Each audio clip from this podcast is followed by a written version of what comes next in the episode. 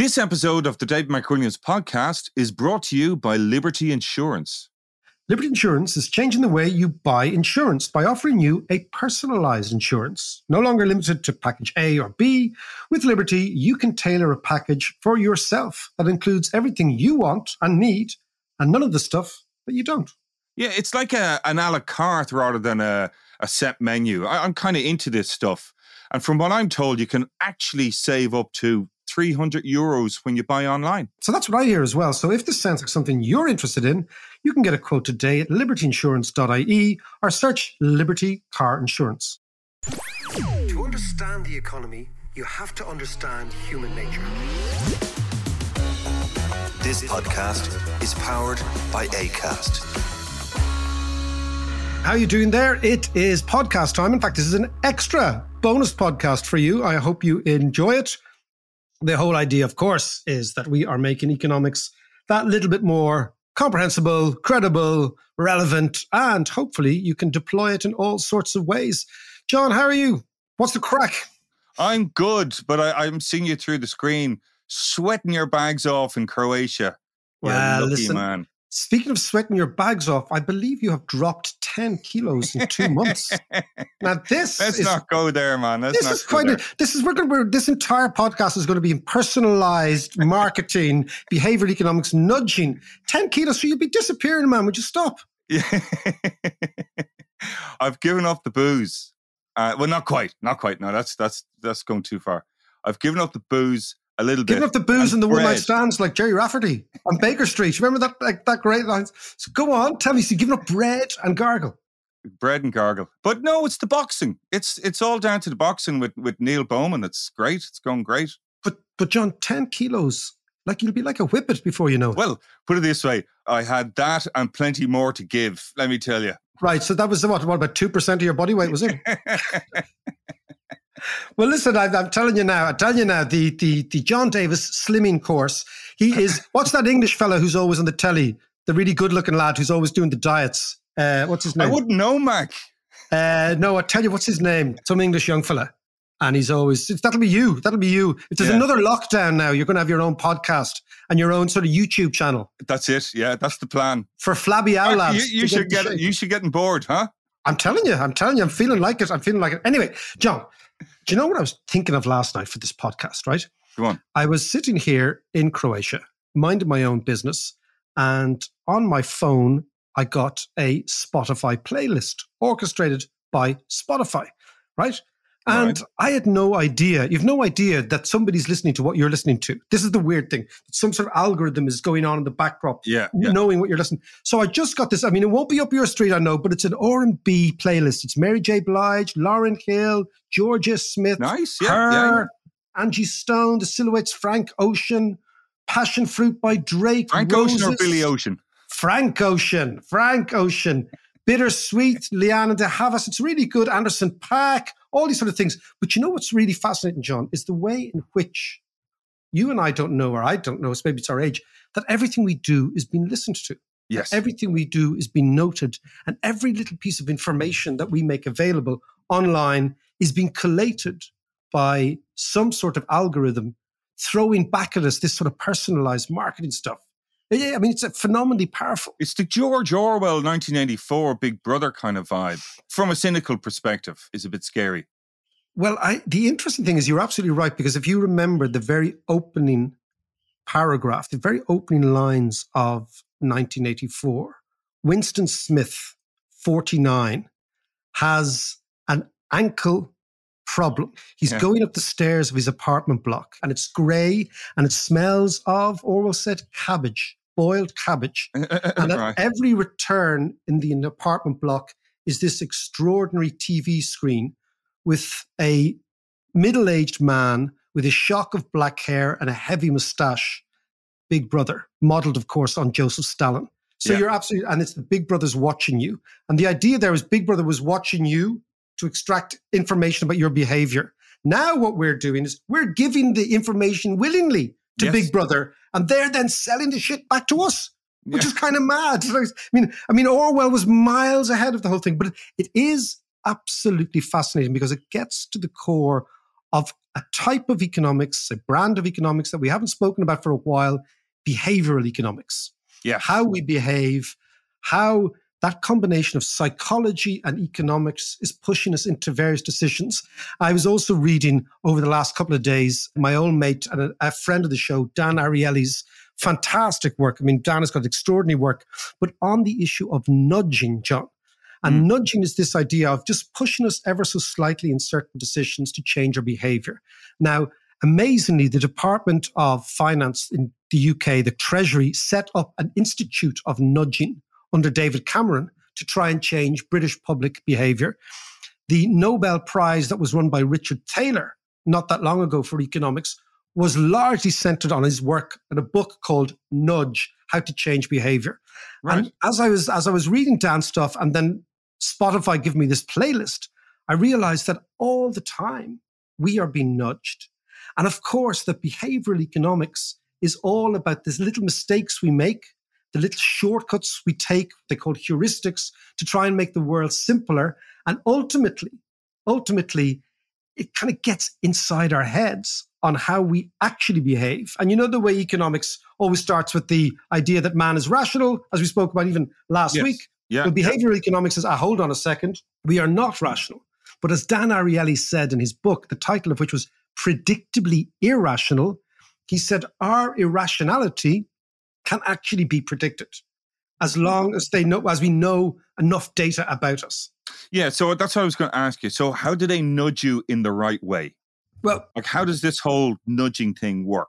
Well, actually, very recently I had to renew my annual subscription to the Atlantic magazine, John, mm-hmm. which right. is an American mag, which I like a lot. Yeah, okay? it's and yeah. it's it's very very good, and it's kind of reasonably highbrow, but sort of middle brow as well. And it's got very very good articles. And the one thing we know about America is when they are good, they're absolutely brilliant at everything.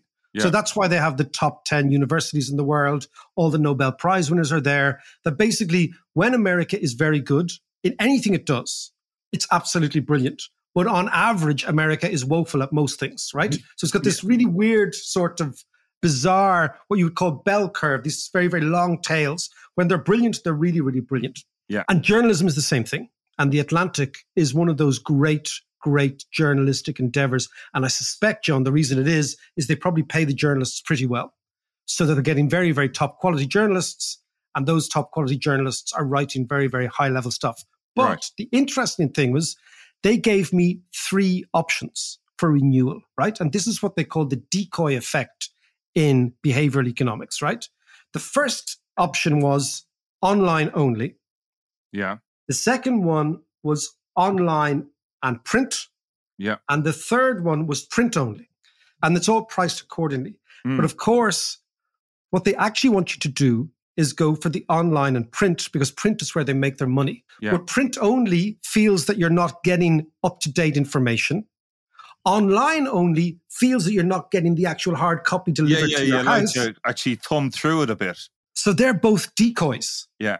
To force you into the print and online. So they actually get you where the most expensive subscription is, which is basically buying the hard copy every month. Yeah. And the Economist did that to me actually.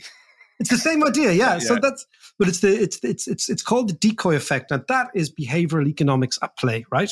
Because basically what it does is it nudges us to make elemental shortcuts in our thinking in order for them to extract most money. I mean, the other great one is like in the supermarket here in, in the little village in Croatia, which is very much like a supermarket like in Ireland in the 1970s. And the reason you know that it's full of weights. Do you remember supermarkets when we were kids? There was always scales and weights. Yes. And there was always Yeah. like a fella would be like a, a pound's worth of ham and a this, that, and the other, right? Or, or you used to get your quarter of sweets, a quarter of bonbons. Exactly, and it would be weighed. So the Yeah. little woman in Tyndall's in Monkstown, do you remember her? Yeah, she had a do. big, she had a big weighing scales, and she'd have like these little weights, right? So it's, it's like as if you're going back to Mesopotamia, right? And in this, in this, uh, And then she, shop, she chases out the shop. yeah, John and I were terrible. And this poor octogenarian woman in Monkstown. By the way, if you're from this neck of the woods around Dundee, Monkstown, you might remember Tyndall's sweet shops with the weights and the bags of bonbons. But I digress, John. You do. So I'm going to go back to the shop here in Croatia, right? And what you notice is at your eye line, no matter what little aisle you're in. There's two little aisles, right? Yeah. And it sells everything, okay? Because it's only one shop and one island. So everyone has to shop there. But at your aisle line, everything at your aisle line is just slightly more expensive. Right? Right. Every brand is just like, well, I mean, the Croats don't, they're not big. It's a post communist world. So they're not big on brands, right? But it's exactly the same thing because you buy what's closest to you at your eye line. And Yeah. that's what you notice in most shops, the really, really cheap beans and things are always on the bottom. That's they'd why I'm always bending over in supermarkets. Now that you've disappeared as a human being, now that you're actually doing downward dog every morning, I suspect, to keep that It means I Ned can at bay. actually bend over now. Exactly. You can see things you haven't seen for years. Anyway. Now, Move So- on, Mark. Move on, please. so, move so on this, quickly. so this is this is what behavioral economics is all about. It's about those little nudges, those mistakes. Like you, you might notice again. You know my mother of old, right? My mother, Yep. as you know, is in her 88th year this year. I know your mum was 90 last week, which is amazing. Yes. Great Amazing, stuff, going yeah. strong, Carmel. But my my mum loses her car keys. I would I'd say on a daily basis, maybe uh, maybe not daily, but at least three or four times a week, right? My mother's lost her mind. Well, I, I know, but she's still she's still knocking around though. Ah, yes, she is. Yeah. But so Alice would lose the car keys, and straight away there will be a prayer to Saint Anthony, right?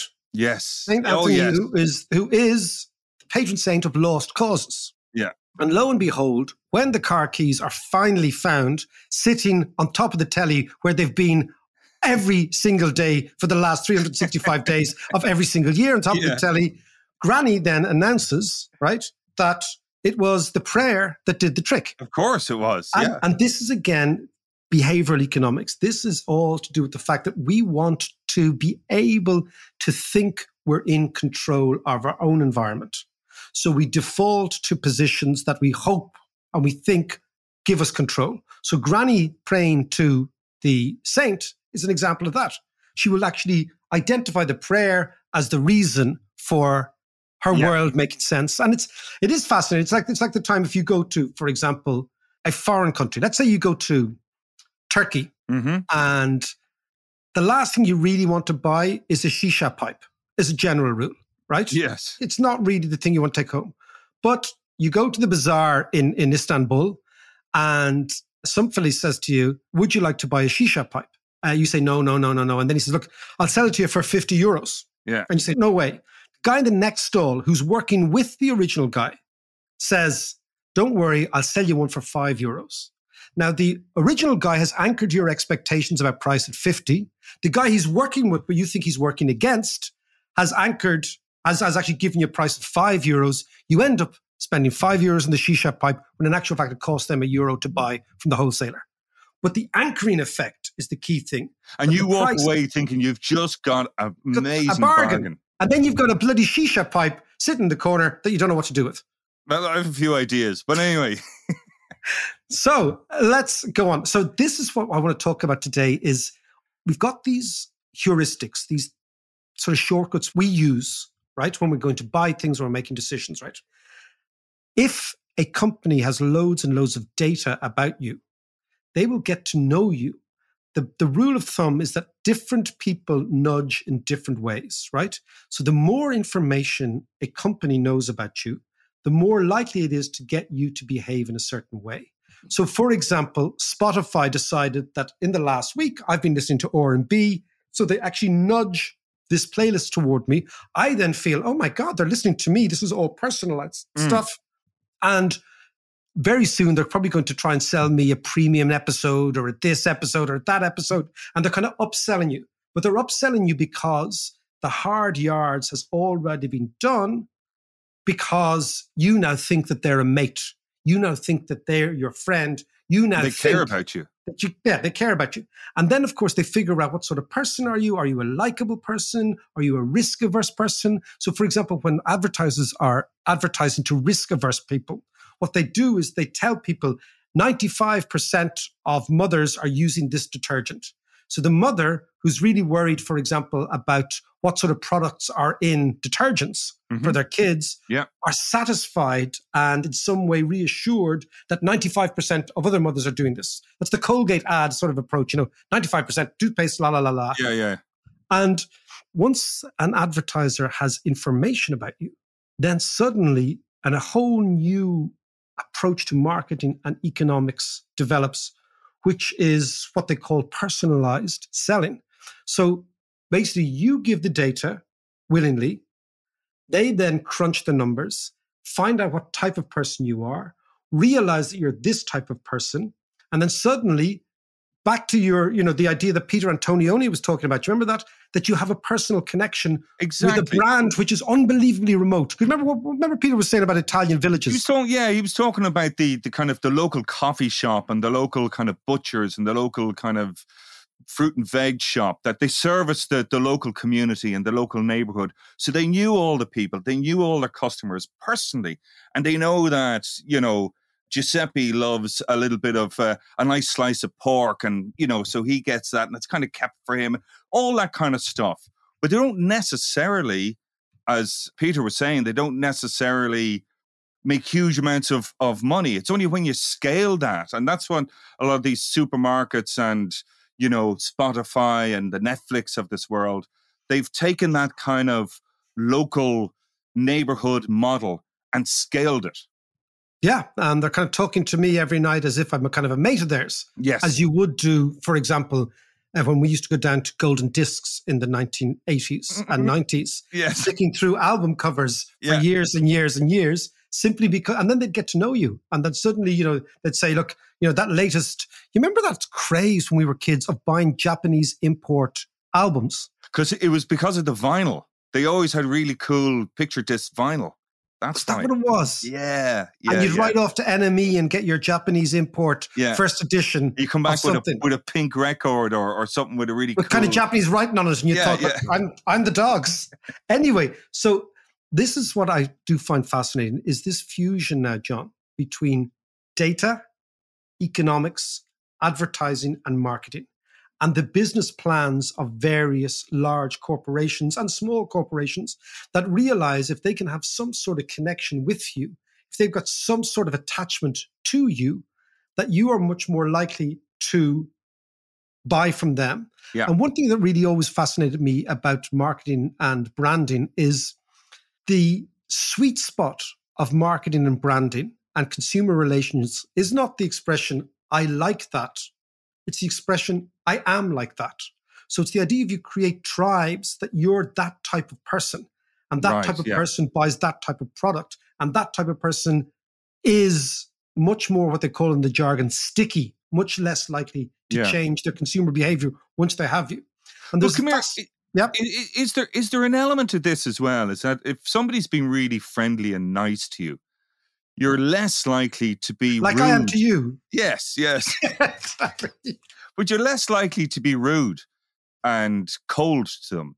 So you kind of accommodate them a bit more and you kind of listen to them a, a little bit more. Is that is that a, a key factor in this nudge I, marketing bit? I, I, I, think it is. I, I think I think all of this is this bizarre notion of trying to create. I know it sounds weird in the commercial world, but empathy with the consumer, right? With the person who's buying. Yeah. Now, of course, for Irish people, I think this is always because you know the Irish people hate talking about money. Yes. I, have I've always loved this. It's a really nice trait that we have, right? Because how much of that costs you? Ah, look, don't don't worry about it. It'll be grand. Yeah. I'll, yeah, co- yeah. I'll come back to you with the price, right? When I was working in London years ago, and I was working in in, in, in that big investment bank, and it was largely with English investment bankers, really quite upper class geezers, right? And we were doing deals, and of course, at the very end of a negotiation, the Brits love to stay quiet, right?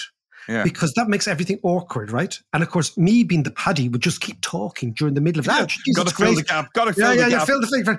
And, uh, and and my boss said to me, uh, and I was about twenty six or twenty seven, and he took me aside after one of my more particularly jittery outbursts in the middle of a negotiation, crucial negotiation. He said, to "David, in England, we negotiate in silence." and I you're fired. I just said, "All right, boss, whatever you say." But it's it's that idea that you know you do want to create empathy, but you're right about this notion of of somebody being friendly. But what fascinates me, John, is that right now we're talking about this sort of personalized business, personalized marketing, personalized selling, as if it's something new and as if it's a function of the data that has been revealed to us by our online footprint. Yeah. But if you go back to emerging markets, very poor countries, 20 or 30 years ago, there was a very interesting development called microbanking, which was also based entirely on knowing your customer, understanding what was happening. There was a guy called Muhammad Yunus, and I think he won the Nobel Prize, Peace Prize, not economics, Peace Prize. Okay. In 2006 or seven. And he set up a bank called the Grameen Bank. And the Grameen Bank was a bank in Bangladesh which identified one enormous fallacy in investment, which is that poor people tend to default less than rich people. Yet poor people always face much higher costs of capital than rich people. So, right. what you see, for example, and you saw that in Ireland in the 2008s, is the people who actually defaulted wholesale on their debts were really rich people, right? Yeah, yeah, yeah, With yeah, huge yeah. debts, like billion dollars or hundred million dollars or 100 million euros. Poor people actually got on and paid for most people in negative equity sort of continue to pay. And you see this all across the world that poor people are much less likely to default than rich people. Now, Muhammad Yunus took that and he said, okay, what is happening in my country, Bangladesh? We've been in an IMF program for ages, we've been in a World Bank program, and yet development isn't happening. It's not happening in India, it's not happening mm. in Bangladesh. What's happening? And what he understood was that very, very small loans targeted at very, very poor people will tend to get paid back and will tend to be used much more expeditiously than large IMF loans to big companies. You know, it's interesting because I, I actually saw this in action myself in India when I was in India back in, I don't know, 94, was it 93, 94?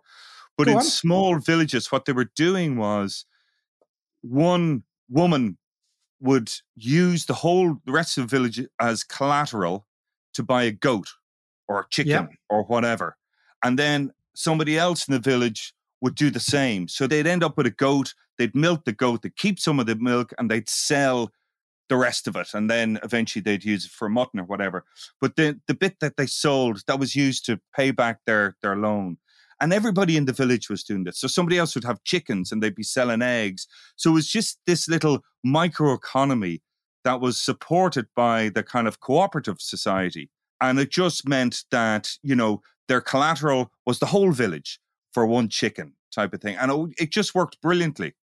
And it was no, just absolutely. little incremental. Well, John, just picking up what you're saying about India, right? There is a fantastic economist from Peru called Hernando de Soto. And he has been writing for many, many years about why poor countries remain poor.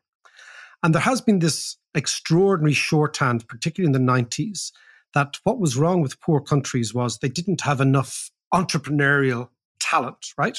Okay, yeah. this is the whole idea, right?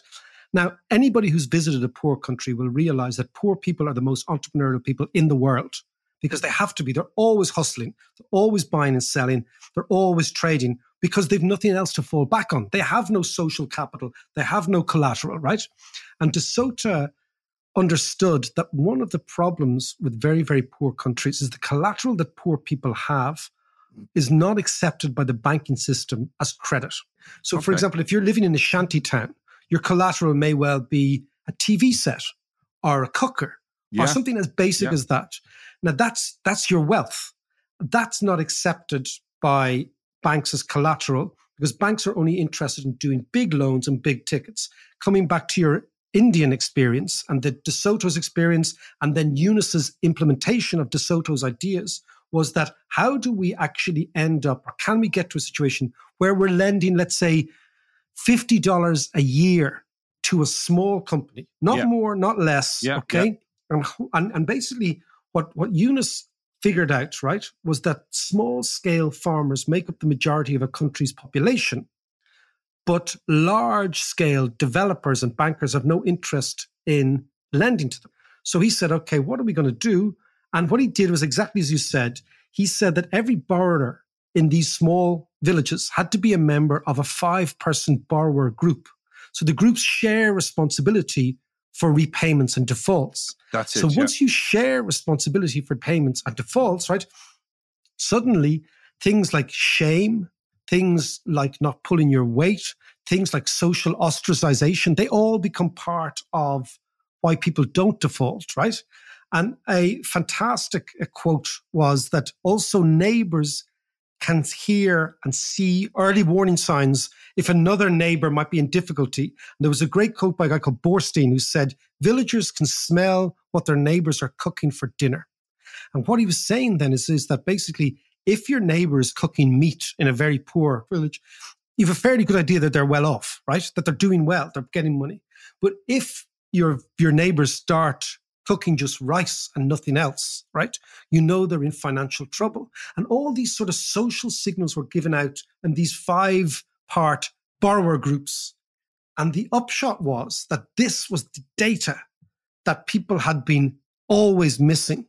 And this data right. went incredibly far to making sure that defaults in the Grameen Bank and in micro lending became almost, almost unheard of, which is an extraordinary thing.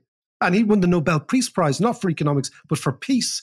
Because the one thing we know is that if you can raise even one family out of poverty, you are doing more for global peace and more for the globe than Absolutely. any number of IMF Absolutely. deals. So, yeah, I mean, it, it, was really interesting you explaining that, the, the ins and outs of that. And it's really interesting seeing that firsthand in India. But what did that actually do to the broader, the national banking system? Because they were kind of being left behind. Because because a lot of these guys were dealing with small cooperatives and, and yeah, I mean, banks. What it meant was that the large banks, and that was the case in Ireland many, many years ago. I mean, again, younger listeners will find this hard to understand that people went into banks with a certain amount of trepidation when oh, you oh, went yeah. to the bank manager. Like you'd put on a suit and you'd go in and meet this Egypt who's actually giving your own money back. That's the crazy thing, right? Yeah. right? Yeah. So what basically happened in many, many poor countries is that those people who would have ended up using the mainstream banks never used them. They got reasonably well off. They became reason- wealthier and wealthier. When I say wealthier, they became a little bit more prosperous. Yes. Yeah, yeah. Year not yeah. wealthy, a little bit more prosperous. And what they did was they remembered Yunus and the micro lenders, and they never ever went to the mainstream banks. So the mainstream banks lost out profoundly by not focusing on the concerns of the small individuals, the small farmers. And what we're going to see is the same sort of dynamic, I suspect, in lots of other industries right now. So, for example, let's go back to my Spotify, right? Yeah. Spotify give me the love.